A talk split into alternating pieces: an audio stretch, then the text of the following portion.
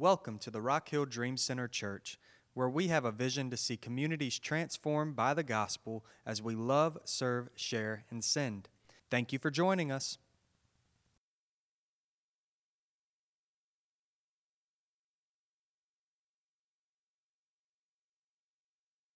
We're just seeing a small portion of things in history that happened as the new church began and the Holy Spirit came and persecution overcome the church and it was spread out through all kind of different stories we're going to hear all the way until until Paul's over in Rome just awaiting to go on trial for one reason to tell them that Jesus is Lord. So we that we get to see just a, a small clip it but we're still living in that time because Jesus has not came back yet. And that's important for us to understand because it's really easy for me now to understand in my life that God is still God and He's still working and He's still in the business of restoring broken relationships from Him. Because if that wasn't His purpose, I would hang up my hat and just go do something else. I think we could all find a way. It's a pretty sunny day here. We could find a fish to go yank on, couldn't we, Carlton? We could go find something else to do other than sit in a, a little shotgun church building and talk about this Lord and Savior, Jesus Christ. So if you're here today, you know that there's something inside of you that's telling you that there's more to the story. The Bible never changes, but God lives out a story in each and every one of us. So just to kind of build you up to the Act 4 23 31. Over in chapter 3, it all kind of started off when Peter healed this crippled beggar. Well, God healed him, but Peter and John was on their way to the temple, and there was a gate beautiful, a colonnade. And this man that was, was lame had been brought there and sat down for years, and he would beg for the people going into the temple. And as Peter and John walked by, this man cried out to them. And Peter did something that probably astounded not only the man that was begging, but probably the people that were around him. Because he turns around and he does something really, really dramatic. He says, Hey, look at me. Look at me. I don't have gold or silver to give you, but I do have, what I do have, I'll give you, and it's Jesus of Nazareth. And with saying that, he reached down to the man and he said, Give me your hand. He said, Get up and walk. Be healed by Jesus, in Jesus' name.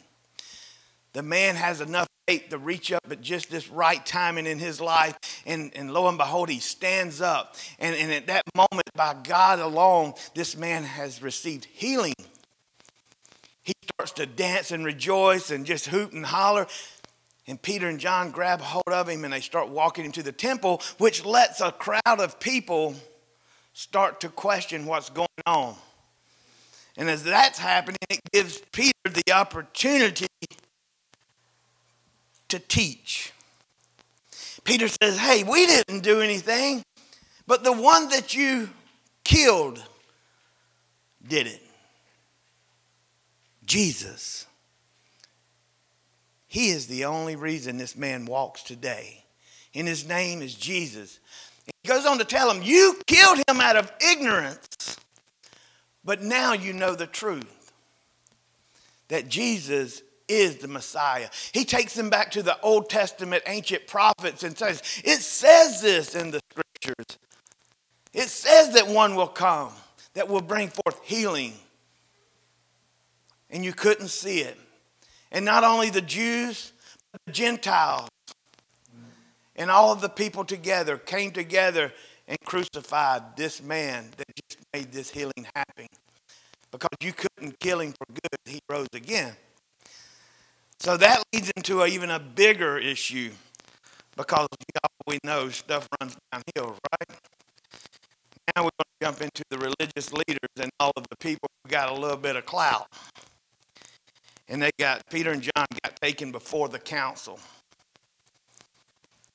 Now the council has a problem here. They do not want this man, these two men, doing anything in the name of Jesus.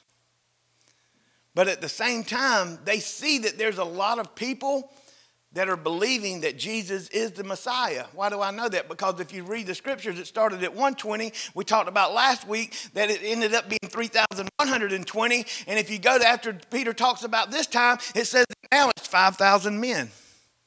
So there's well over 5,000 people now that are under this new way, the following of Jesus Christ, the Messiah. And, and these men said, We don't want them teaching in the name of Jesus. We don't want them healing in the name of Jesus. We don't want them speaking in the name of Jesus. But if we kill them or if we persecute them to a great extent, there's going to be a riot because these people out here now believe this. So they're kind of in a, another quandary. So they end up letting Peter and John go as a result of them wondering what would happen if they locked them up. Those people were going to tear that area upside down. They were going to, they were going to go kind of redneck on it. I put that in there, I'm sorry. I don't know where that came from either. It ain't in my note. Peter and John are freed. We got to stop here because this is messing with my head. Because it's easy to just sit here and talk about this, and we're like, oh, that's a cool story. Could you imagine this being you? From the, the moment that you've seen this lame man jump up and start dancing around, and you're holding on to him and you're walking to church with him, and then all of a sudden these people start to question all this stuff, and you get to tell them it was Jesus, and people come to, to the faith of saying, Oh man, how do I get that healing? How do I get to be restored? And the crowds are growing and crowds. Then all of a sudden you're taken to this place where you know it could mean your death because they have the power to kill you, and you're sitting in front of them and you're going, Oh my goodness. How many times did their courage wave? You know, what was going through their head? That sometimes think about that. These were men, but they were full of the Spirit of God. And now they release them, and what do they do? And that's where our story kind of picks up in Acts 4 23 31 through 31. And we're going to read that together, and then we'll break it down, and then we'll have some application. Can I pray? Let's let the Spirit of God go off on us today. Y'all want to? Who's, who's ready to be peace, be still, and just let Jesus have his way on our blank hearts today? Father God, Lord, we ask right now in the mighty name of Jesus that you would wash us clean. Take all of our prejudices Take every one of the things that we think away from us right now, God, Lord, let it be you and only you. Speak to your people. Through this, we may focus more intently and deeply on you so that more people do not know you may see you through us. We pray all of this in your precious Son's name, Jesus Christ. Amen. Amen. 4 23 through 31, and it says right here like this It says, As soon as they were freed, Peter and John returned to the other believers and told them what the leading priest and elders had said. When they heard the report, all the believers lifted their voices together in prayer to God. O sovereign Lord, creator of heaven and earth, the sea and everything in them, you spoke long ago by the Holy Spirit through our ancestor David, your servant saying, Why were the nations so angry? Why did they waste their time with futile plans? The kings of the earth prepared for battle. The rulers gathered together against the Lord and against his Messiah. In fact, this has happened here in this very city. For Herod Antipas, Pontius Pilate, the governor, the Gentiles, and the people of Israel were all united against Jesus, your holy servant whom you anointed. But everything they did was determined beforehand according to your will. And now, O Lord, hear their threats and give us, your servants, great boldness in preaching your word. Stretch out your hand with healing power. May miraculous signs and wonders be done through the name of your holy servant Jesus. After this prayer, the meeting place shook and they were all filled with the Holy Spirit. Then they preached the word of God with great boldness. Amen. That's a good word. Verse 23 says, As soon as they were freed, Peter and John returned to the other believers and told them what the leading priests and elders had said. That's a pretty easy piece of scripture to teach because if I have a bunch of friends over here hanging out with the same agenda and the enemy has me, as soon as you let go of me, I'm going back to my friends. And that's what they did. They said, Hey, there's some common thoughts where we're going. So they went back and they shared everything that, that was going on with those believers. But that's important because without communicating what was happening in their lives, the next verse would not have happened. It says, When they heard the report, so when all these believers heard this report, listen what happens. All the believers lifted their voices together in prayer to God. They became unified together. They said, We are one. We are lifting our voices to God. Oh, sovereign Lord, creator of heaven and earth, the sea and everything in them. You spoke long ago by the Holy Spirit through our ancestor David. They were remembering where they came from, but they also knew where they were going. They knew still who was God.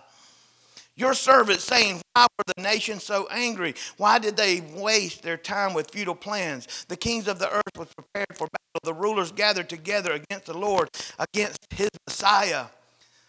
What had happened to their friends? And as the report came back to them, set forth this movement inside of their hearts to go unified together to cry out to God together. And that's important for us to know as well because sometimes we will not be in the ultimate battle or fight, but we can go off of the testimony of what God is doing in someone else's life. That's why we share praise and prayer with one another because it unites the body to cry out to God. Verse 27 it says, In fact, that has happened here in the very city for Herod Antipas Pontius Pilate, the governor, the Gentiles, and the people of Israel were all united against Jesus, your holy servant, whom you anointed. See, these men and women knew who were against God, and they understood where the battle was at. But they were coming to the realization that it wasn't their battle to fight. They knew that only God could fight these things. So many times we try to fight a battle that's made for God. We try to fight fights with physical techniques instead of fighting fights on our knees. These men and women understood that God and God alone, see, God had put all of this stuff into place for Jesus to be killed. That's pretty heavy. So they knew that God and God alone could take care of everything that they were now facing.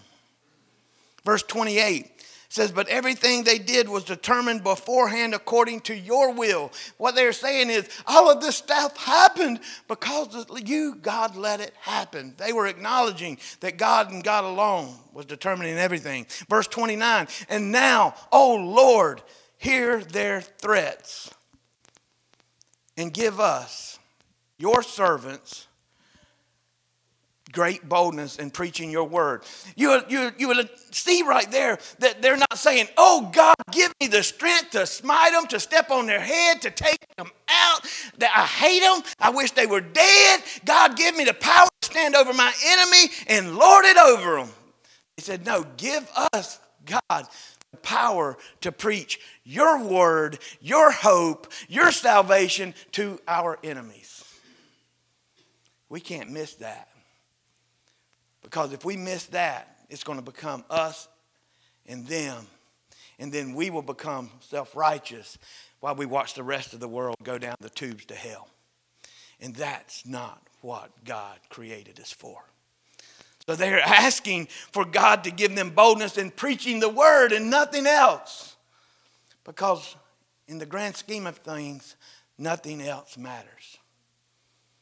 When you sit before God, it ain't to matter how much money you had, how little money you had, how big or little your house was, how many mistakes you made, how many victories you'd had. When you stand before God, there's to be one thing that He's to look. He's to say, Well done, my good and faithful servant.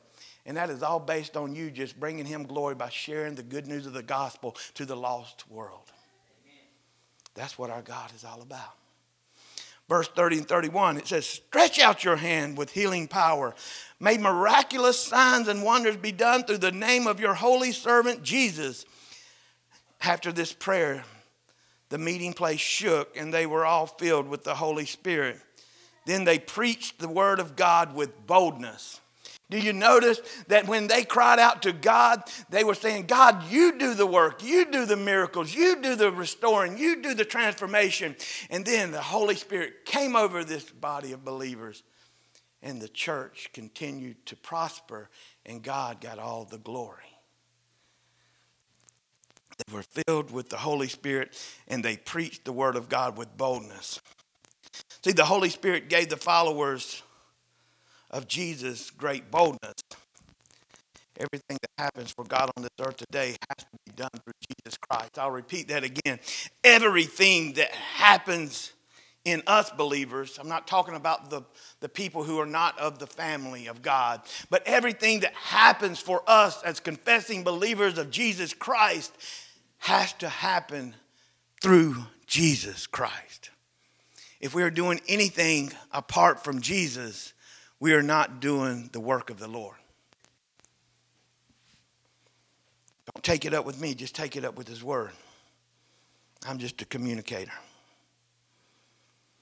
But before asking God for courage, we have to first determine what our heart wants to be courageous for. These men and women were praying for courage, they were praying for boldness. But before we start praying to God for something like that, we got to first do a self check on our heart. Took me to a piece of scripture where Jesus was doing some teaching over in the book of Mark. And they were talking about the things that you can eat and you couldn't eat on the Sabbath. Jesus took them all out there in a deep place. In Mark 7 21 and 23, it says, From within, for from within, out of a person's heart, come evil thoughts, sexual morality, theft, murder, adultery, greed, wickedness, deceit, lustful desires, envy, slander, pride, and foolishness. All these vile things come from within. They what make you. They're what that's what defiles you. So if we're praying prayers to this God, our Father, the creator of the universe, but we're doing it with a, a heart of agendas and it's not lined up with Him, then we're probably building a, a house of cards or something that's not going to stand because God can't honor and bless what's not from Him. It's all, again, it's all about the heart. We talk about it just about every Sunday. It's the heart issue. It seems to always go back to the heart. So God wants us, church, to be totally dependent on Him. And God wants us, church, to be totally in line with Him. My friend Pat and I were even having a talk a few weeks ago, and we just were talking about how many distractions are in this world. How hard is it in North America to be a follower of Jesus when everything you walking past is something to take your eyes off of Jesus? Because Jesus is still moving. God never stops his hand from moving but we're following God. We're saying we're a follower of Jesus. And it's like, oh man, look at that. That's nice. I'd like to have one of those. Honey, can I have one of those? It's on sale. I'm just kidding. Man, that's the coolest thing. I think I like boys and their toys. I'm not trying to beat up on you guys if you got 15 four wheelers. Maybe I'm just jealous, but I'm just going to go ahead and say it boys and their toys. We can just really get out there. I've had them. I've had, man, I, am telling you, it's, there's distractions all over this world. There's, there's movies, there's television, there's binge watching, watching. There's all of the different things that we label, this is my ministry. And at the same time, we're never sharing the gospel with any lost people as we do it. So we got to check our hearts. We got to watch out for the distractions. The world is full of distractions. How can we get ourselves to a place where we attain courage that leads us to sharing Jesus Christ with unimaginable boldness? And here's a few steps. Number one, we must not forget God's promises. Here are a few. If I were to list out God's promises for us today, we would be here for a very long time. And I know y'all don't want that. So I just took a few of them that was really cool. Jesus has promised rest. You know, Jesus promised rest. Matthew 11, 28 and 30. Burdens are lifted at Calvary. Jesus promised abundant life to those who follow him. John 10, 10. Following Jesus brings us more spiritual fulfillment than we could have anticipated. We leave boring behind. Did you hear what I just said? As a follower of Jesus, you get to leave boring behind. Your life is no longer vanilla. I'm talking about when you are a follower of Jesus, you get the vanilla, but then you get the walnuts, you get the cherries, you get the syrup, you get everything on something that makes your life exciting. I don't know that what that is. You might not like walnuts, but I promise you this, God knows what your likes are, and your life will no longer be boring if you follow Jesus. Jesus promised eternal life to those who trust him. John 14, excuse me, 414. The good shepherd also promised to hold us securely. No one will snatch them out of my hand. John 10, 28. All these beautiful scriptures where God's promises is speaking to us. Jesus promised his disciples power from on high, Acts 1 8. In this power, they turned the world upside down. How do you know that, Paul? I'm glad you asked. Acts 17 6 it talks about, and they turned the world upside down. And here's the most beautiful promise that brings me peace. Peace be still. I can be peace be still whether one person shows up or 10,000 on Sunday morning. And this is the scripture that gives it to me. Jesus promised that he will return for us, John 14, 2 and 3. For then on, we will be with him always. That's some of the promises that gives us the ability to go and ask for this courage, to search our hearts. Number two is that we shouldn't waver from the truth. Very, very simply put, that the gospel is the gospel and Jesus is the only way to the Father. There is no other way to the Father other than Jesus. And if anyone is trying to tell you that there is, they have been poorly led or confused by dark demonic forces. You briefly speak to them in love and say, That is not true.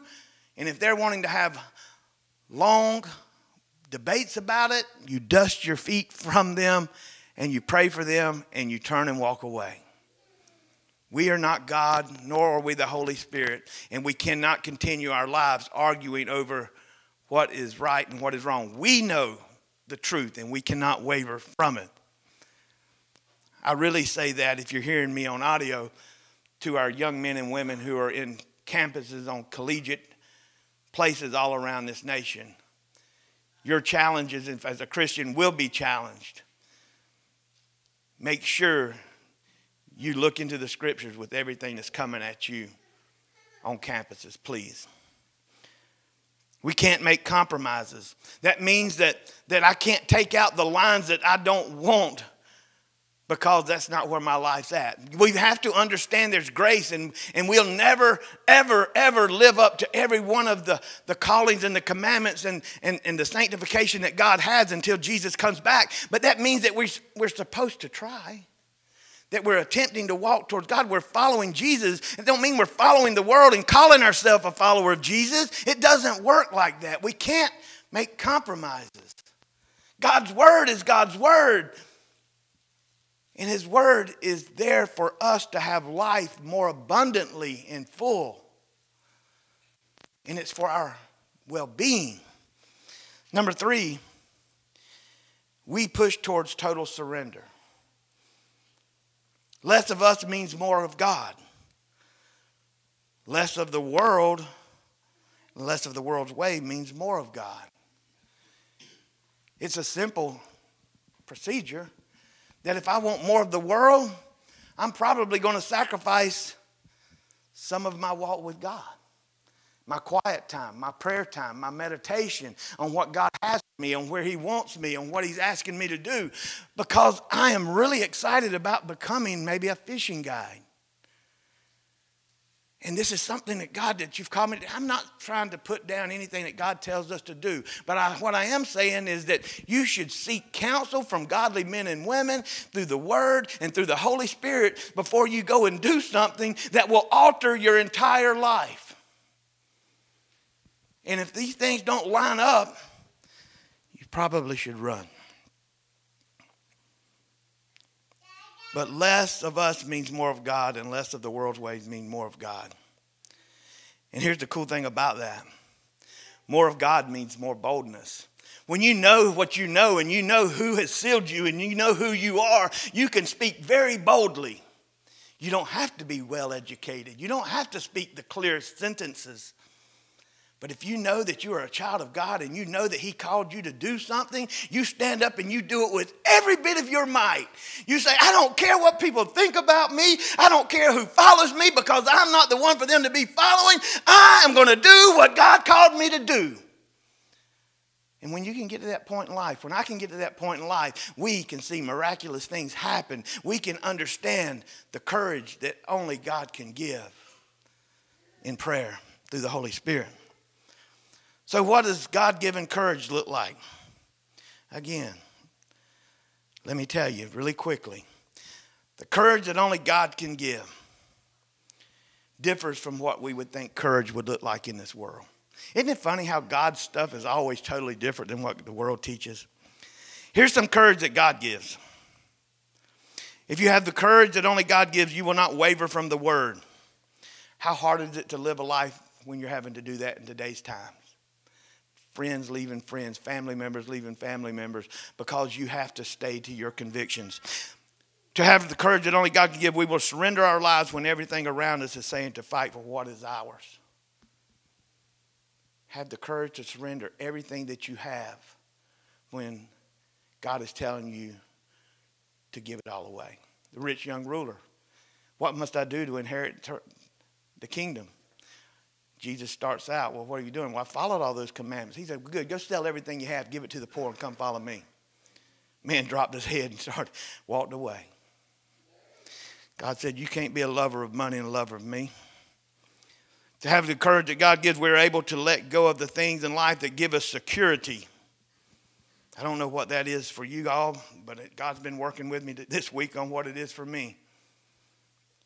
We're determined to be a light no matter how dark it gets. That's only through God given courage. We will continue to share the gospel even if it costs us our lives. I've been fortunate enough to be in parts of the world where it costs people their lives. I would really ask that you start praying about going to a place in this world where the gospel isn't given out on a silver platter where you have to hide in a cave or in a dark room, or a Bible may be illegal or get you locked up. It will give you a different perspective on what it means to follow Jesus. Side note, before we're dead or for our children, before our children are dead, it may be that way here in this nation. And it's all part of God's plan. Stop fighting to make something change that God wants to happen because He brings His people to Him through pain. So we do all these things boldly with humility and love. To have the courage of God is to serve your enemy, is to, to love someone who doesn't look like you, is to stand and, and to show grace where you just don't feel like you could show grace. And then the whole caveat to it is that you have to do it with humility and love. Because sometimes I can do these things, but I can't do them with humility and love. It's kind of like the person wanting to get out in traffic cutting two, two lanes the other day, Barb, and I'm like, come on, come on. You know, I was, I was going to let her do it, but I was not happy about letting her do it because she was being a dummy. And I'm like, you up in my time, I got to get down here and do this. And her, my facial expression was like this. That's kind of what the scripture's teaching. It's like, I know that you're slow. And just close your eyes and say, Jesus, you told me to let her out. I'm just going to hold up 10,000 cards until she decides to stop texting and go. I can see y'all been there too. The facial expressions, how we communicate the love of Christ or not with our face. So, church, are we willing to forfeit our comfort, our lifestyle, our security for the sake of the gospel? Don't say you will if you're not even willing to share the gospel. That's your first baby step. It's a personal question, and it's a hard issue. And it has to start with God working in each and every one of our hearts individually. We're fixing to enter into a time of communion here. Before we enter into the communion, I would ask that we would recognize the extreme price that was paid for each and every one of us to sit here today. It wasn't a little teeny price. It was the God of the universe coming down in the flesh, in the carnate, Jesus, and living a sinless life and loving a broken people. Why he did it. The same people that would send him to the cross so that he would give over his flesh, his blood, and even his spirit would be out of the presence of the Father for a brief time. We cannot even fathom the price that was paid for us to be able to sit here and have eternity with the Father. And we so downsell it and downplay it so many times that we jump on our toys and we're just thankful that we're not the ones in hell. Search your hearts today before you take part in communion. Don't let this be just another box that gets checked. Let the Spirit of God put inside of you this boldness to go and live radically differently than this world tries to hypnotize us back into it.